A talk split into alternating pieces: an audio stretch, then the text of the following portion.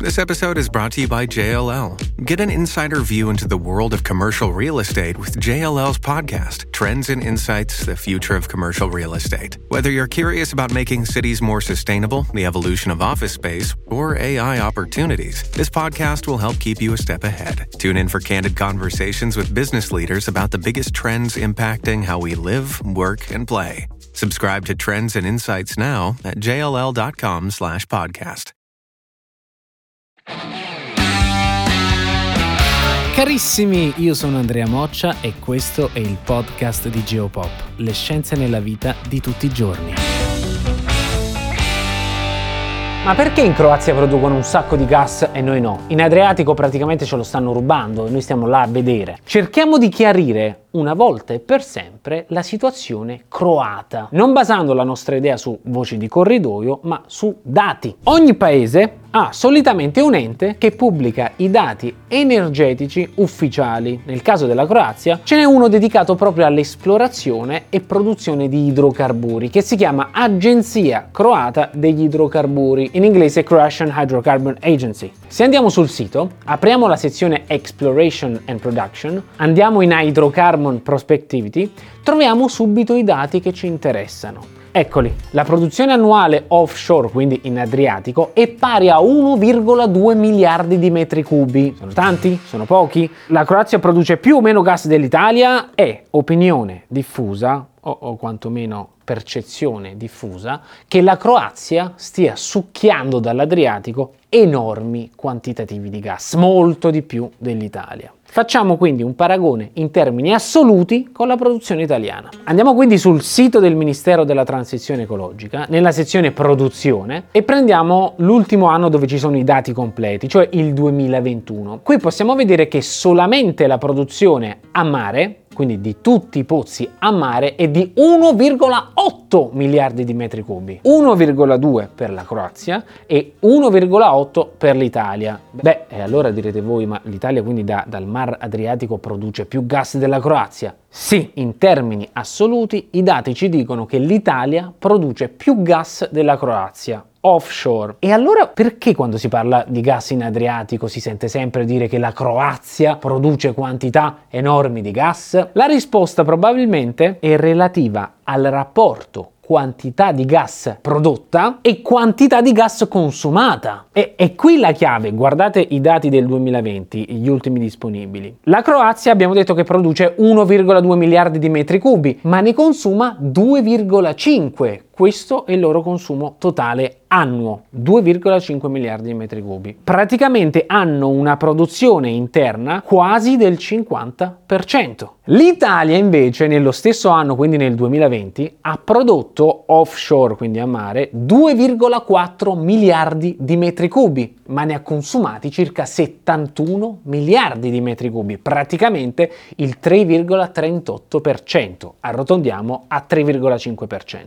Quindi siamo al 50% contro il 3,5%, quindi più o meno l'Italia e la Croazia producono grosso modo lo stesso quantitativo di gas naturale, 1,2 e 1,8. Loro consumano 2,5 miliardi, noi 70-71 miliardi di metri cubi all'anno. Ma com'è possibile? Ragazzi, la popolazione croata conta 4 milioni di persone, quella italiana 59 milioni. Ne siamo molti di più, è ovvio che consumiamo di più dipende anche da tanti altri fattori, anche da scelte politiche strategiche. L'Italia è un paese che funziona principalmente con il gas, siamo un paese storicamente, eh, diciamo, gassoso, ecco, ma in linea di principio è normale che si trovi un valore molto più alto di consumo eh, in Italia. Perché? Perché la popolazione è molto più grande, ok? Quindi le voci che girano, secondo cui la Croazia produce più gas di noi in Adriatico, non sono vere e questo è sbagliato. In termini assoluti è sbagliato, siamo noi che produciamo di più. Questa voce circolante trova un senso nel momento in cui si rapporta la produzione di gas ai consumi di gas e quindi alla dimensione della popolazione. Il punto è che non facendo questa distinzione fondamentale si crea, diciamo, una deformazione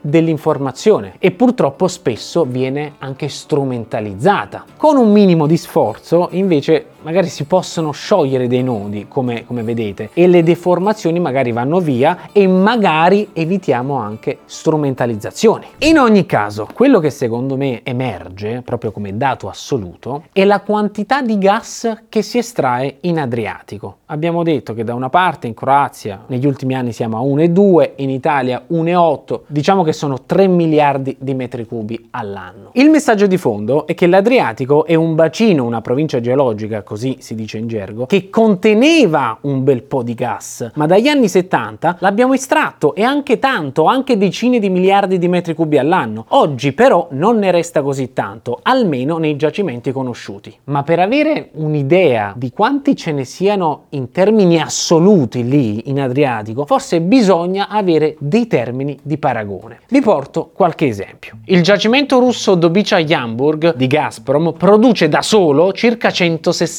miliardi di metri cubi all'anno, un solo giacimento. Oppure il giacimento Zor che negli ultimi anni ha prodotto tra 20 e 30 miliardi di metri cubi all'anno. Altro esempio, gli Stati Uniti nel 2020 hanno prodotto in totale 915 miliardi di metri cubi. La Russia ha estratto nello stesso anno 689 miliardi di metri cubi. In Adriatico ci sono decine e decine di giacimenti e si tira fuori 3 miliardi di metri cubi. Insomma, per farvi capire che l'Adriatico, se lo consideriamo a livello locale, contiene qualcosa. Ma dal punto di vista geologico globale, proprio come riserve globali, come, come recipiente, contiene scorreggine se paragonati ai giacimenti grossi. Le riserve stimate nell'Adriatico italiano sono circa 70, 80, 90 miliardi di metri cubi, praticamente paragonabili al consumo annuale italiano, che come abbiamo detto è circa 70-75 miliardi di metri cubi. È anche vero dire che queste riserve però potrebbero aumentare se si intraprendesse un'intensa esplorazione, perché probabilmente si scoprirebbero tanti nuovi giacimenti. Questo è assolutamente vero, quindi quei 70-80 miliardi di metri cubi potrebbero diventare 100, 200, 300 Vero, però poi andiamo in una direzione del fossile e forse oggi non vogliamo andare in quella direzione. Questo è il punto. Oggi l'opinione pubblica diciamo che si divide in due parti. C'è chi da una parte sostiene che bisognerebbe sfruttare tutte le risorse fossili per ridurre la dipendenza dalla Russia e dagli altri paesi e c'è chi pensa che il fossile diciamo non è più compatibile con gli obiettivi di riduzione e azzeramento delle emissioni entro rispettivamente il 2030 e il 2050. 2050. E voi che pensate? Qual è il vostro pensiero al riguardo?